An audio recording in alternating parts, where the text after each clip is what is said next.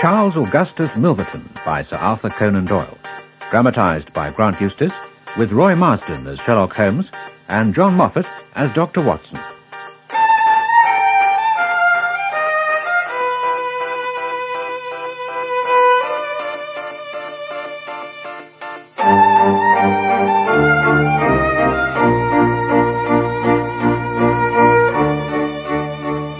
Sherlock Holmes and I returned to Baker Street late one winter afternoon, we were pleased to be back in front of our sitting room fire.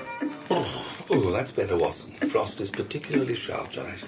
Someone has called in our absence. So I see. Who's the card from?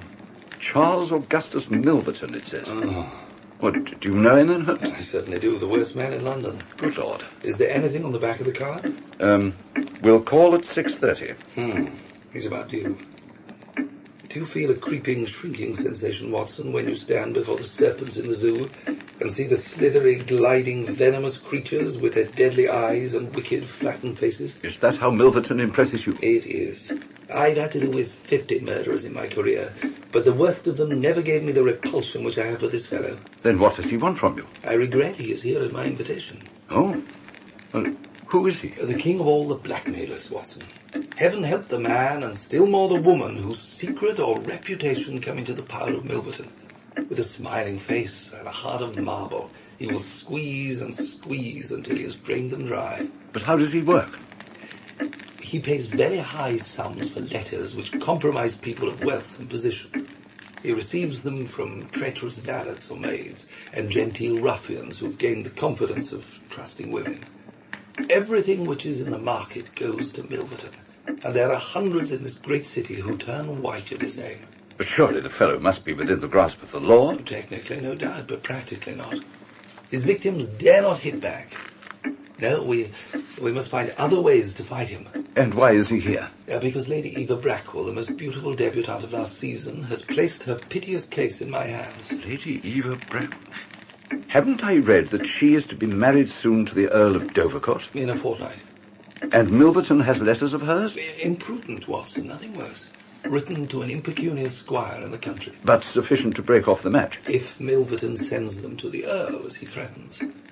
I have been commissioned to make the best terms with him I can to prevent that. Soon afterwards, a clatter and a rattle in the street below heralded Milverton's arrival. A minute later, he was in our sitting room. Milverton was a man of fifty, with something of Mr. Pickwick's benevolence in his appearance, marred only by the insincerity of the fixed smile and by the hard glitter of restless and penetrating eyes. Holmes disregarded Milverton's outstretched hand. The man shrugged, removed his overcoat with great deliberation, and then took a seat. This gentleman, is it discreet? Is it right? Uh, Dr. Watson is my friend and partner. Oh, very good, Mr. Holmes. It's only in your client's interest that I protested. The matter is so very delicate. Dr. Watson has already heard of it. Uh, then we can proceed to business. Has Lady Eva empowered you to accept my terms? What are your terms? Uh, seven thousand pounds. And the alternative? Oh, my dear sir, it is painful for me to discuss it. But if the money is not paid on the 14th, there certainly will be no marriage on the 18th. I am, of course, familiar with the contents of these letters. I shall counsel my client to tell her future husband the whole story and to trust to his generosity. you evidently do not know the Earl. I assure you, he will fail to appreciate them. However, if you think that it is in the best interests of your client that these letters be placed in the hands of the Earl, uh, then you would indeed be foolish to pay so large a sum of money to regain them. Oh, wait a little. You go too fast. We would certainly make every effort to avoid scandal in so delicate a matter. Yes, I'm sure you would see it in that light. At the same time, I assure you that two thousand pounds will be a drain upon Lady Eva's resources and that the sum you name is utterly beyond her power. I beg, therefore, that you will moderate your demands. I am aware that what you say is true about the lady's resources. At the same time, you must admit that the occasion of a lady's marriage is a very suitable time for her friends and relatives to make mm, some little effort on her behalf. It is impossible. Uh, dear me, dear me. How unfortunate. I cannot help thinking that ladies are ill advised in not making an effort. Look at this letter. That crest on the envelope looks very familiar. Oh, it is. And tomorrow morning this will be in the hands of the lady's husband. And all because she will not find the beggarly sum which she could get in an hour by turning her diamonds into paste. oh, it is such a pity. And yet I find you, a man of sense, boggling about terms when your client's future and honour are at stake. You do surprise me, Mr. Holmes. Surely it is better for you to take the substantial sum which I offer than to ruin this woman's career, which can profit you in no way. Oh, there you make a mistake, Mr. Holmes. I have eight or ten similar cases maturing. If it was circulated among them that uh, I had made a severe example of the Lady Eva, I should find all of them much more open to reason. You see my point? Uh, Watson, get behind him. Yes. Close the door. Don't let him get out. Now, sir, let us see the contents of that notebook. Mr. Holmes. Mr. Holmes. I've been expecting you to do something original. This has been done so often that I have been forced to carry a revolver, you see? But would you use it? Uh, Most certainly, since I know the law will support me. Besides, I would do nothing so foolish as bring the letters here. And now, gentlemen, I have one or two more little interviews this evening, so I will bid you... Watson! I meant what I said. Put the chair down, Watson. We shall have to find another way around this particular problem. Uh, Don't waste your energy, Mr. Holmes. There's no other way. Without a word, Holmes moved to his chair by the fire. He sat there motionless, hands buried deep in his trouser pockets, eyes fixed upon the glowing embers.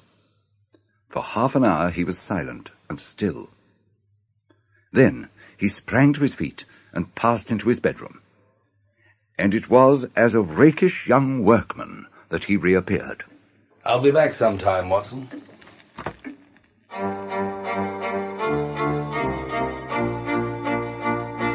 For some days, Holmes came and went at all hours in this attire, but beyond a remark that his time was spent at Hampstead, where I knew from the calling card that Milverton lived, I knew nothing of what he was doing. At last, however, a wild, tempestuous evening, he returned and removed his disguise before sitting before the fire. You would not call me a marrying man, Watson. What? Oh, no, indeed. You will be interested to hear that I am engaged. My dear fellow, well, I congratulate you. Milverton's housemaid. Hey, good heavens, Holmes. I wanted information, Watson. Well, surely you've gone too far. It was a necessary step. I am a plumber with a rising business. Escott by name. I have walked out with her each evening, and I have talked with her. Good heavens, those talks. However, I've got all I wanted. I know Milverton's house as I know the palm of my hand. Yes, but the girl, Holmes. Well, you can't help it, my dear Watson. You must play your cards as best you can when such a stake is on the table. However, I rejoice to say that I have a hated rival who will certainly cut me out the instant that my back is turned. What a splendid night it is. Will you like this weather? Oh, it suits my purpose.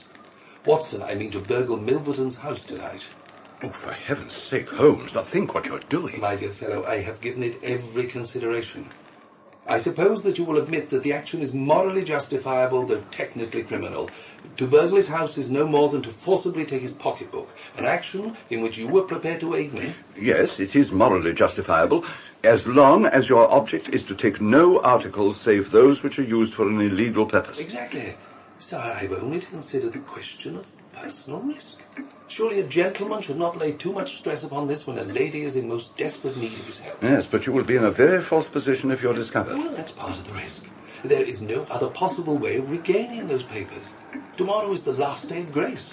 I must therefore abandon my client to her fate, or I must play this last card. And I don't like it. But I suppose it must be.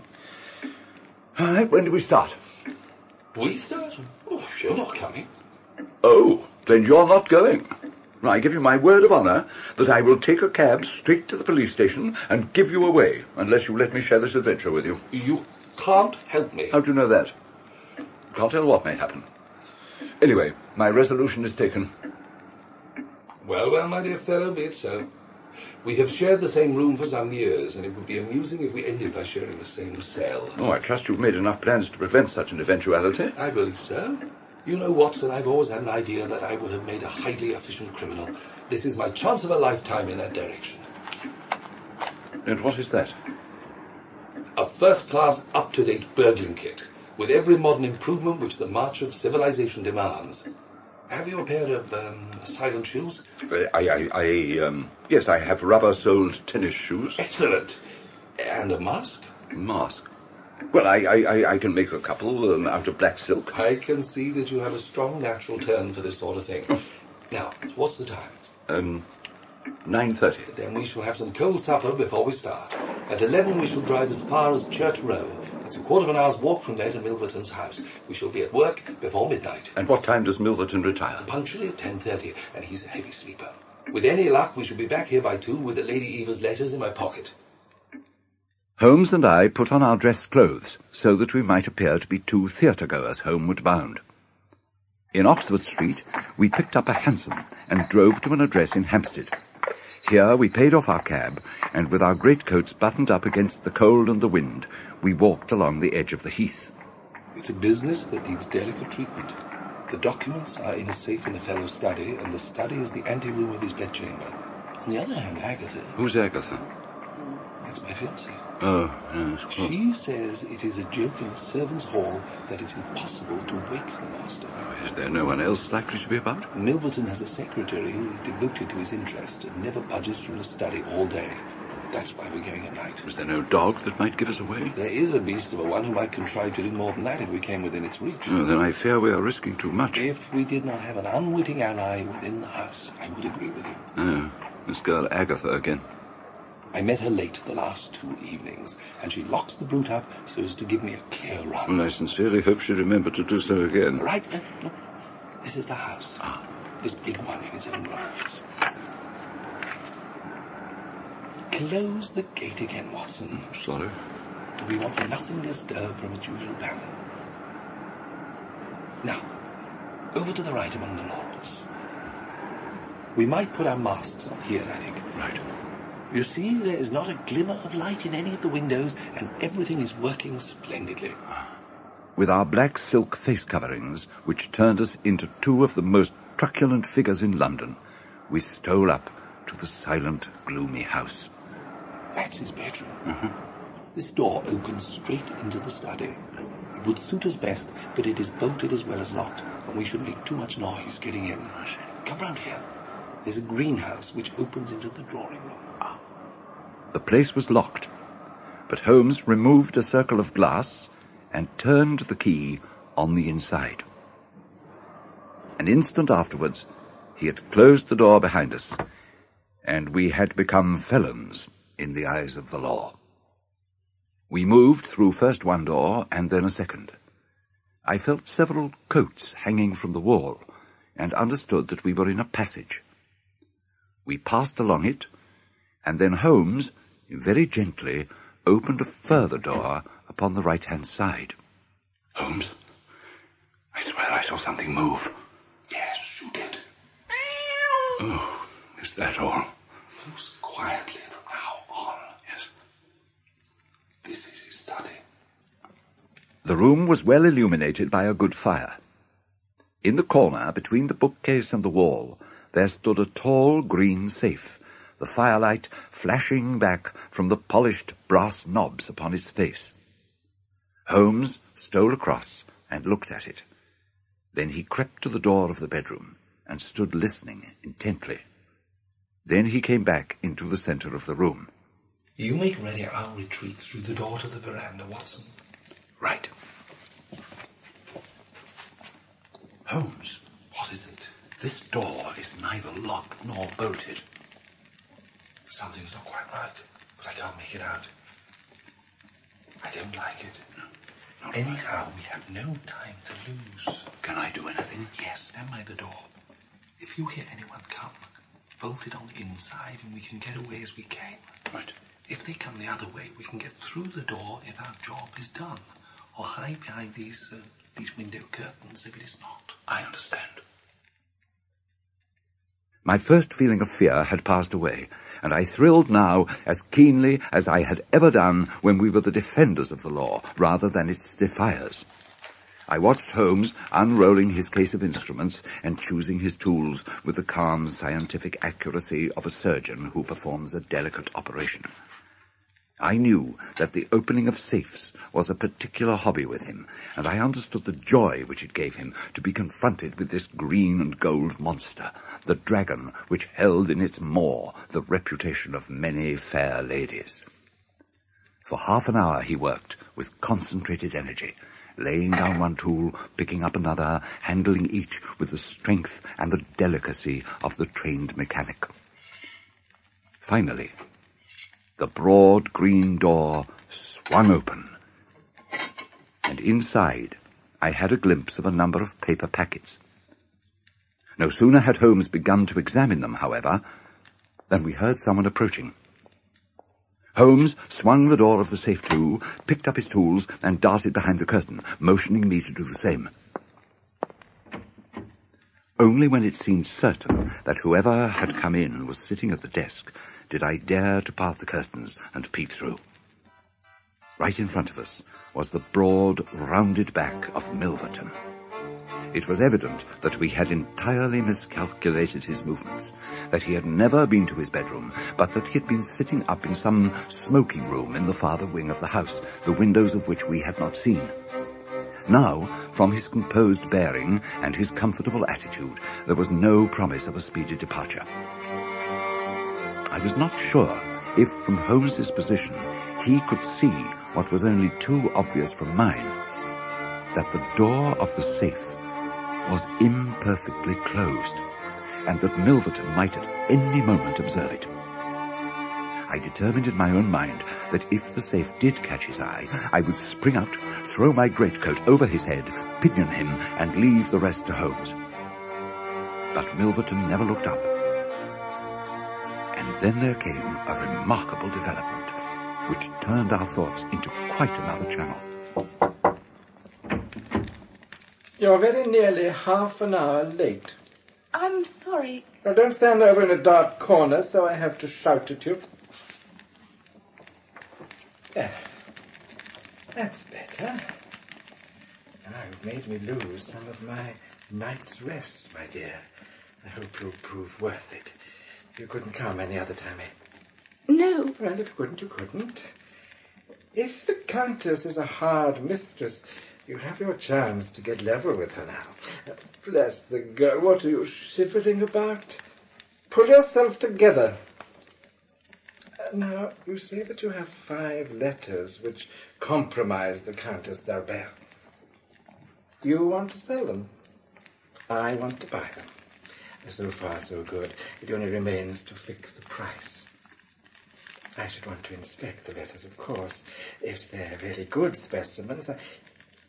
Great heavens. For the first time, the woman had raised her veil.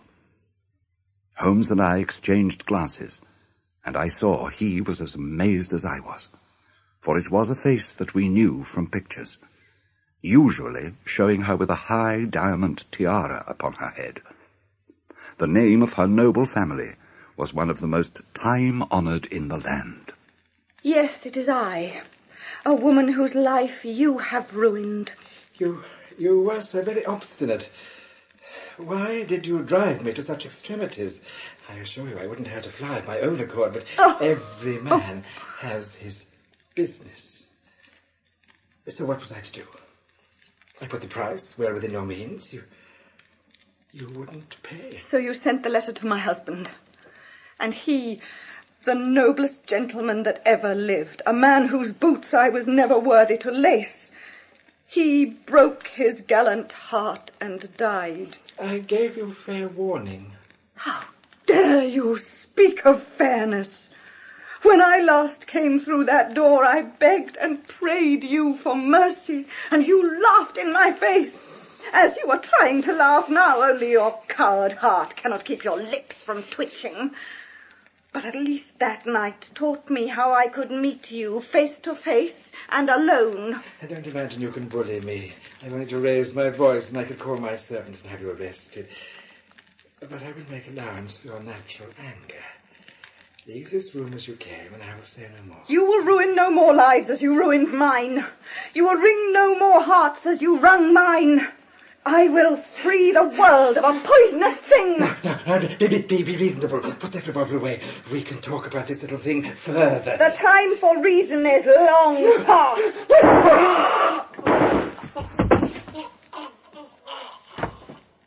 No interference on our part could have saved the man. But as the woman poured bullet after bullet into Milverton's body, I would have sprung out had I not been restrained by Holmes's strong grasp on my wrist. I understood the message of that firm grip. It was no affair of ours. Justice had overtaken a villain, and we had our own duties, which were not to be lost sight of. But once the woman had rushed from the room, we came quickly from behind the curtains. Lock that inner door, Watson. Right. Right. Uh, then come over here and help me with these papers. Yes. Everything from the safe must go on the fire. Yes. Don't stop to mind what it is. Right. Get it onto the flames.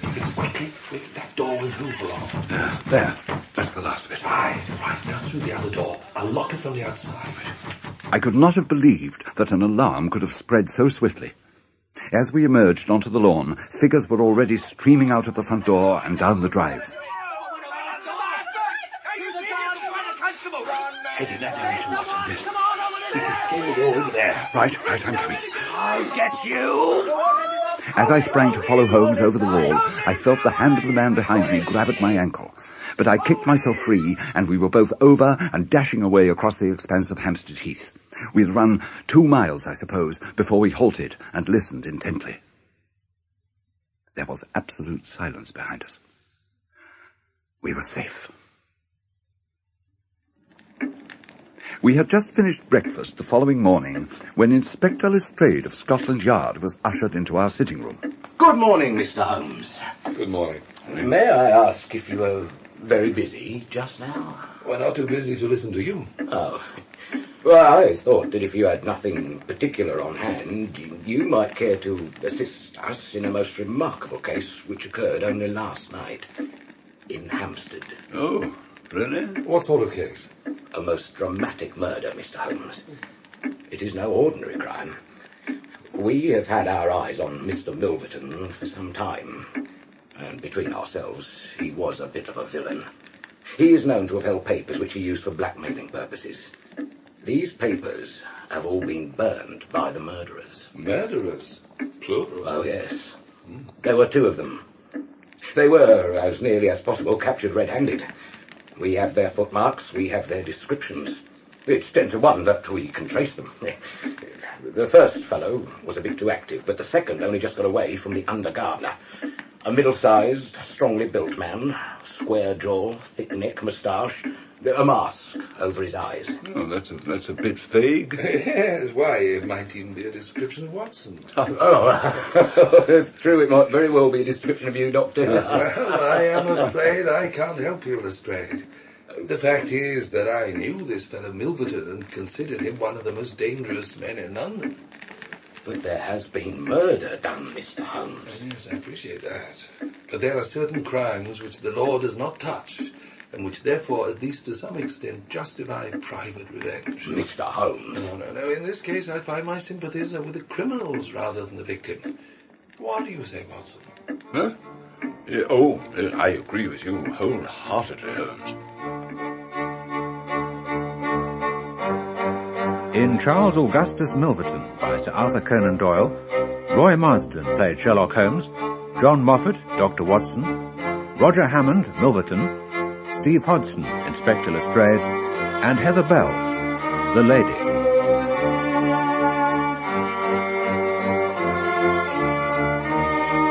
Charles Augustus Milverton was dramatized by Grant Eustace and directed by Michael Bartlett for Daedalus Productions.